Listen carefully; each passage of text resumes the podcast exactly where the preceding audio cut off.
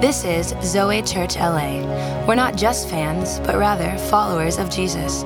Tune in as Pastor Chad Veach teaches of God's love and how we can live a Zoe life, an abundant life. John chapter 20, verse 1. Okay, we can read on the big screen. Now, on the first day of the week, this is the first Easter story. Mary Magdalene came to the tomb early while it was still dark and saw that the stone had been taken away from the tomb. So she ran and went to Simon Peter and the other disciple, the one whom Jesus loved. This is John, actually talking about John because he wrote the book and John was Jesus' favorite, and said to them, They have taken the Lord out of the tomb and we do not know where they have taken they have laid him. So Peter went out of out with the other disciple John and they were going toward the tomb. Verse 4 Both of them were running together, but the other disciple outran Peter. Okay, John's like competitive here and reached the tomb first. Verse 5 And stooping to look in, he saw the linen cloths lying there, but he did not go in. Then Simon Peter came, following him, and went into the tomb. He saw the linen cloths lying there and the face cloth which had been on Jesus' head, not lying with the linen cloth, but folded up in a place by itself. Then the other disciple who had reached the tomb first, okay, we get it, you win, also went in and he saw and believed. For as yet they did not understand the scripture that he must rise from the dead. Then the disciples went back to their homes and they like took a nap, had a snack, I don't know. And this is where I want to pick up is with verse 11. But Mary, everyone say, but Mary stood weeping outside the tomb. And as she wept, I love this beautiful picture. As she wept, she stooped to look into the tomb, verse 12, and she saw two angels in white sitting where the body of Jesus had lain, one at the head and the one at the feet. They said to her, Woman, why are you weeping? She said to them, They have taken away my Lord, and I do not know where they have laid him. Having said this, she turned around and saw Jesus standing, but she did not know that it was Jesus. Jesus said to her, Woman, why are you weeping? Woman, whom are you seeking? Supposing him to be just the gardener, because that's the only one up at O Dark 30, she said to him, Sir, if you have carried him away, tell me where you have laid him, and I will take him away. Jesus said to her, Mary. She turned and said to him, Rabboni, which means teacher. Jesus said to her, Do not cling to me, for I have not yet ascended to the Father, but go to my brothers and say to them, I am ascending to my Father and your Father, to my God and your God. And the last verse, Mary Magdalene went and announced to the disciples, I have seen the Lord, and that he had said these things to her. If you're taking notes this evening, I've titled uh, my thought tonight, Seeing is Believing. Seeing is believing. Will you pray with me once more? Father God, we are so grateful that we get to see and behold your beauty. Tonight, we pray that you would make your words clear and let it resonate in our heart, and that you would encourage us, let us leave refreshed and built up. In Jesus' name, we all said, Amen. Now, We've all probably seen something in our life that we can't unsee. Whether this is an amazing experience, whether this is a tragic experience, whether this is a horrific experience, a gruesome experience, maybe all combined into one. We have all seen something that we literally can't unsee from our memory or from our eyes. Now, similarly, um, I have been a part of three experiences that um, I cannot unsee, and those would be called childbirth. Now, if you're new to the church, I apologize in advance. There'll be a different communicator next week that will not talk about childbirth, but um, bear with me for a moment as I take you down a little bit of history into the Veach family procreation, creations, and life. So there's two types of people. One would be on this side, there are the people that are the planners when it comes to bringing life into this world. They read all the books and they decorate the nursery and they have the bag packed three months in advance and they do the Lamaze classes and they practice giving birth in their living room with a pillow and they take maternity photos with like hearts and on the belly and like the man's like holding her awkwardly, like stuff like that. No knock against maternity photos. I just didn't want photos of myself when I had extra 50 stacks on me. But you were probably cute, so that's fine.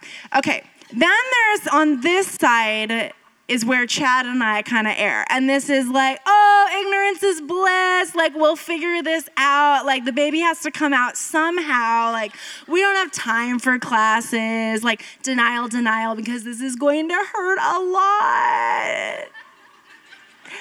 So, um, so we got to this point, and then like a week before Georgia, our firstborn child, was born, I started hitting the panic button for Chad on his behalf because wives do that sometimes. And I'm like, are you sure you're up for this? Like, maybe I should like prepare you last minute and we can just like visualize like what this is going to be like and are you he's like no we're good so we did what most any person would do if they need to prepare themselves for a situation we watched YouTube videos. Okay, so we're like educa- educating ourselves and getting real, like pumped up. I don't recommend doing this, you know. You definitely like need you need to unsee some of that stuff. And so we get to D Day, delivery day. I'm just calling it D Day. Okay, we get to D Day it is time for Georgia to come out. Chad's actually preaching at a youth ministry and I'm home laboring alone and he's definitely not preaching with his cell phone so I can't get a hold of him and right after the service he races home and it is go time. Pain is escalated. We're throwing stuff in the car. We're driving there and because we're not planners, we don't really know which hospital we're going to. And like I'm on all fours in the back like yelling like, "Oh!" Was kind of like a real labor noise. I'm so sorry, but it's kind of real. Okay. And um, we're on our way, and he's like, Babe, do I turn right? And I was like, Are you really gonna ask me a question right now? I love my husband. He is so amazing. He's phenomenal, but it was kind of a stressful scene. So we get there, we get to the room, like, Georgia was born probably within two hours, and we get to the point where she is supposed to come into this world, and the midwife told Chad, Okay, I want you to count. He's like, I can do this. I'm an athlete. I, I can count. Do you want me to count in English and Spanish, Spanglish, Ebonics, tongues? I don't know. So he starts counting. He counts very slowly, and I'm holding my breath. If you know anything about contractions, I start turning blue because I'm not breathing. And he starts counting one, two. So he gets yelled at by the doctor. He speeds things up. The baby comes out. Everything is fine. I didn't pass out. Okay, so now we're pros, now we're pros, and we come to birth number two. Now, my son Winston, who is unbelievable, I love him. He's two and a half, he needs Jesus. Um, his story into the earth is a little bit more prepared. Like, we get to the hospital early, Chad and I are playing what music were we playing? I think Coldplay, like dancing in the hallway, like bags are so packed. We are pros. Like we get there. Now, Chad and I, like, we feel this is not for everyone we feel comforted like if something were to go wrong the more people there the more possibility of a solution you know something like this. Okay so in our room consists of like three of my sisters two friends my mom his mom some nurses like dogs. I don't know no just kidding we don't have dogs. We have kids. Um, so let me just paint the scene. So in one corner, I have a friend FaceTiming in another friend from Denver, Denver, and her phone case is like little Hello Kitty ears. And then another corner, my mom, who I love, is a savant, but she's somewhat like eccentric, and she's knitting like in my delivery room. And then I have two sisters that were starving. I'm like, literally, you can't wait to eat. Like I have to wait to eat. So they bring Chipotle, and so it's like, oh, I, that's cool, like chips and guac, like I can smell. And then, and then I'm in transitional labor, as they call it, and I'm about ready to bring Winston into this world, and the pain is extreme, and my eyes are tight, closed, and I can't see all that's going on, but I know there's a lot going on. I can kind of smell the $1.95 extra guacamole. And in the corner of my eye, I peek open and I'm like, Chad is getting a massage by his mom. And I and in my pain and in the midst of my agony, I'm birthing your firstborn son and I can turn and I can kind of see what's happening. But I clench my eyes right back because I really don't want to see that that is actually happening in my delivery room. See, many of us have our eyes clenched tight from pain. A lot of us have not been in labor and delivery rooms, but similarly, we've experienced extreme pain. And we've closed our eyes so extremely to see the things that are happening all around us that Jesus is doing amongst us and in front of us. And we get to this passage, and Mary, and all her emotion, approaches this situation with an emotional response. See, her eyes were blinded by her circumstance. And it starts to creep in, and she assumes that Jesus had been robbed and taken away. And this beautiful picture of the greatest event in human history, where Jesus dies on the cross for you and I and for all mankind, and then he is about to rise again from the dead and she cannot see the miracle that is taking place because the pain of her circumstance is fogging and literally filling her eyes with tears. See, something to know about Mary is that in Luke it says she's been delivered from seven demons.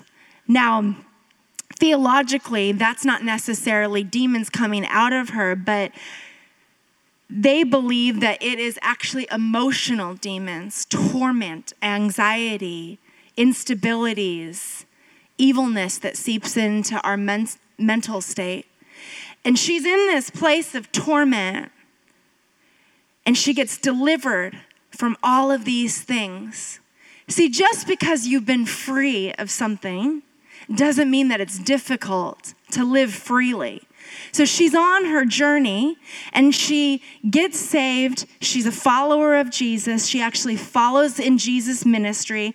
In his first year of ministry, she, she travels with him for about two, two and a half years, along with uh, one or two other women, because how many of you guys know that 12 men should not travel alone? And uh, these women were followers of Jesus and tra- traveled with the disciples and watched miracle after miracle so she's seen miracle in her own life, and she's witnessed miracle upon miracle. She, they say that she's actually one of the last people at the cross. She helped take Jesus down off the cross, and she's the first at the tomb.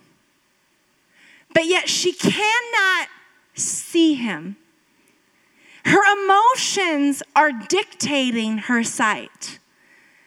I want to encourage you here this evening don't let your state dictate your sight. Because we've all gone through pain and we've all been on a journey and we've witnessed miracle after miracle. And yet we still get to the greatest miracle and we can be blinded by the things that fog our eyes. I love this verse in Second Corinthians chapter 4 verses 17 through 18. And Paul in all his suffering gets to this place in prison and then afterwards he talks about his affliction and he uses the adjective light for our light affliction, which is but for a moment, is working for us a far more exceeding and eternal weight of glory. While we do not look at the things which are seen, but the things that are not seen, for the things which are seen are just temporary, but the things which are not seen are eternal. Amen. You know, just this last week, I'm texting with Chad, and uh, if you're married or in a relationship, you know that sometimes things get like misinterpreted or translated over text. And he texts me one thing, and he meant for it to be encouraging and loving because that's who he is. And I just twisted it a little bit in my head and start emotionally responding. And in all caps, he responds, How did you misinterpret that? Because what had happened was the kids were like throwing things, and well, just one kid throws, but I'm just gonna make it plural. So you know it's like really dramatic in my house. I was hungry, and that's like not a good situation. And, you know, just everything was going wrong. Like, just obviously it's like a mess, right? I'm just kidding. No, see what had happened was I was le- I was getting overwhelmed by my circumstance and I wasn't seeing clearly the encouragement and the beautiful text that my husband was intending to give me. And if you've ever read the book Unreasonable Hope that my husband wrote, you know that in in there there's a story about how I wake Chad up in the middle of the night. Well, this is somewhat of a trend in our home. There's been several times where I've woken him up and I kick him because that's like the way I wake him up. I don't know, I can't do like a light like touch. I have to kick my husband. But I kick him and I wake him up in the middle of the night because what had happened is I laid down in bed and I let what I call the rabbit trail in my mind start escalating. Now, if you're a woman, you know what a rabbit trail looks like. See, see, I had laid in bed with the simple thought of did I lock the front door?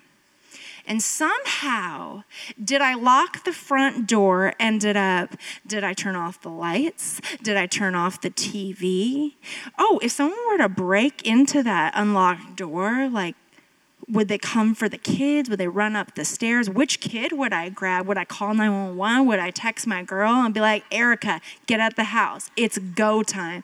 You know, it's like you just escalate down this trail trail which which like weapon would i choose in my kitchen like kitchen knife like pan like bot like i don't you know it's like I'm lost on a trail, and all of a sudden, I'm kicking Chad at God knows what hour, and I'm saying, Babe, I just want you to know that if someone were to break into the house, we've got a plan. I know which kid we're gonna grab, I know who's gonna go blows with me. We're gonna take that down, and we're, they're not gonna get any of our kids. We're gonna, we got this.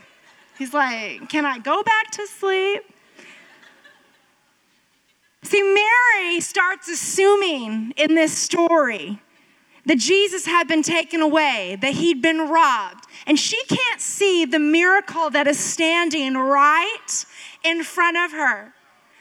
You know, she was faithful to position herself alongside Jesus. And many of us are faithful in our walk. We're faithful to show up at church, we're faithful to serve at church. And if you're part of Zoe, you're faithful to serve at a lot of services. And thank you for that. But what happened was is she didn't change the position of her faith. And number two, if you're taking notes, I put down a change in position can change literally how we see things. And in verse 14, I love this. It says, having said this, she turned around and saw Jesus standing. She had to literally turn herself around to see her creator standing right in front of her. See, just because we're close and just because we've gone, like David says in Psalm 23, the shadow of the valley of death, and we have a story and we've been delivered. And just because we've gone through these things and we choose at the end of Psalm 23 to dwell in the house forever, doesn't mean that we're going to be tested, doesn't mean that our circumstance is going to start seeping in. But let me encourage you don't let your circumstance determine your faith. Don't let your faith and, and, your, and your posture and your position be determined by your circumstance, but let your faith determine your circumstance.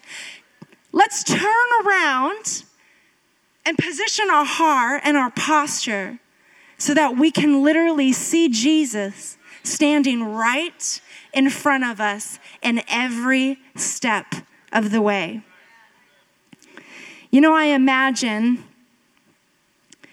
Mary weeping in front of this tomb, a tomb that represents death, that represents skeletons and dryness and all these things that seem so dead. She's standing weeping, thinking that he is gone, not thinking that what was dead in front of her is now alive. See, we don't just cry or shrug our shoulder cry or ugly cry or see we have found ourselves in this room all of us weeping hunched over, painful crying, staring at something that seems dead, hoping for something else. But yet, the life of Jesus is right in front of us. You know, and this is my favorite part is Mary turns around to the available grace and he says the first word after he had been resurrected, his first word after he had been resurrected from the grave was Mary. He called her by her name. See, her need was of importance to Jesus. And I want to encourage you here tonight if it matters to you, it matters to God. Your need, your name is important to Him. So important that He would come and He would address you by name and say, Mary, look, look at me. See, in all His tenderness and all His beauty, He came down to her need and to love her right where she was at. You know, my sisters and I, I have three younger sisters. I'm the oldest, any oldest in the house. Shout out. We um, are the conquerors. We are in charge in our families. And Chad and I are both oldest, so that's kind of a conflict. And no, my sisters and I, I have three younger sisters, and when we were growing up, my grandma and my great aunt, they decided that it was super cute. Well, it wasn't cute when I became a teenager, that we would, in any public setting, like birthday parties, holiday parties, restaurants, literally just on the street, like to strangers, they would make us sing in four part harmony. Now, I'm not like a, I grew up singing in church, but I'm not like a singer. Like f- four part harmony with four girls, that is not cute. So we'd like roll our eyes and do it because it mattered to my grandma, because we cared enough that it mattered to her, it mattered to us. So we would do it. Now, in our repertoire, I guess you could, should say, we had four songs. Amazing Grace, which is an amazing song, um, so amazing that Amazing Grace is the song that they loved. Um, Lean on Me was in there. I believe I can fly, and This Little Light of Mine. Now, if you grew up in church, This Little Light of Mine, the verses, on a Sunday.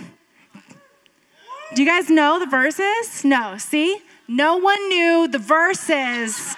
And we had to sing the verses to this little light of mine. I'm 16, this is not cool. But it mattered to my grandma and to my aunt, and we did it because we loved them. Seeing all of his tenderness and his loving mercy, he came down and he sacrificed on the cross for us, for individuals, for your life, and for your need. See, my son Winston, when I call his name out of aggravation or frustration, which somehow ends up having an accent like, Winston, get over here right now. Just kidding. No, it's not that, it's not that dysfunctional. What? He is to look at me and say no, partially because he is two, partially because he is in rebellion, but partially because he wants to respond to a loving parent.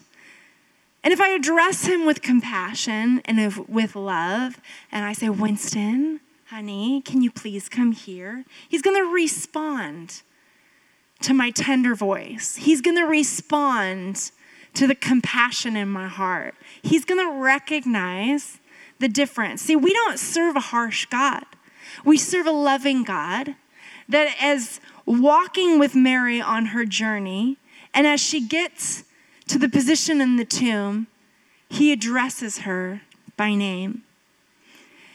And finally, number four, and I want to invite the worship team to come up.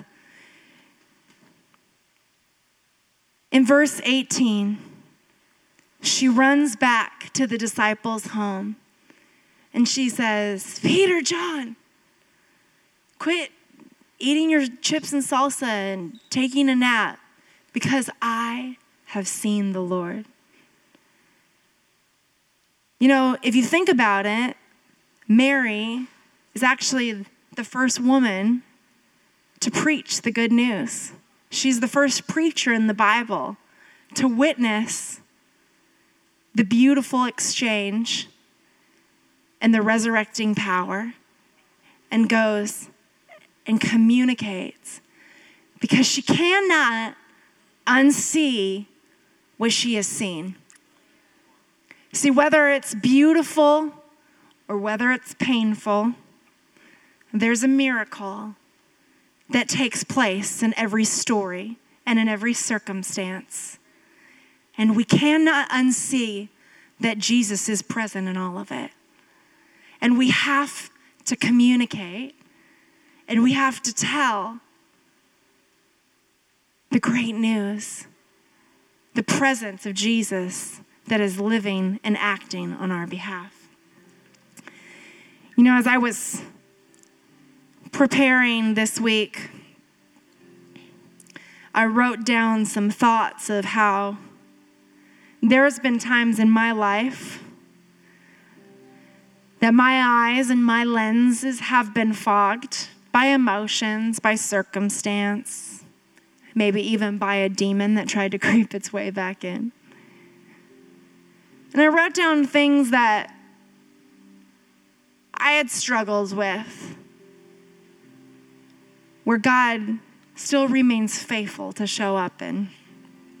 I said, when all I see is anxiety, God, you show up with perfect peace.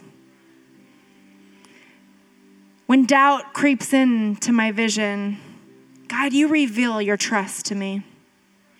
When bitterness or anger fill my eyes, your forgiveness is peeking through the clouds. When sickness invades our home, we so desperately are looking for your healing. The healing can just come through wholeness. We just have to look.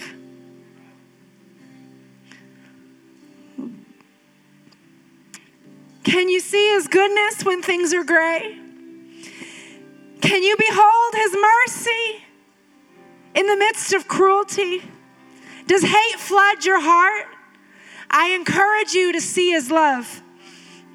See his joy. Darkness is not worth looking at. Can you see him? He is present. Can you see him? He is there. Do you see the beauty on the other side of the season that seems ugly? Can you see the good things He has put in your hand? Do you see Him working in you? Do you see Him working through you? Can you say, like Mary, I have seen the Lord?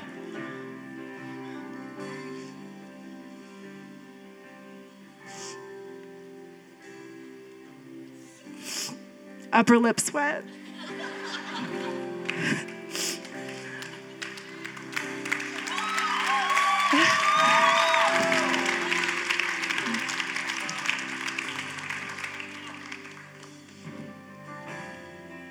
Stop looking.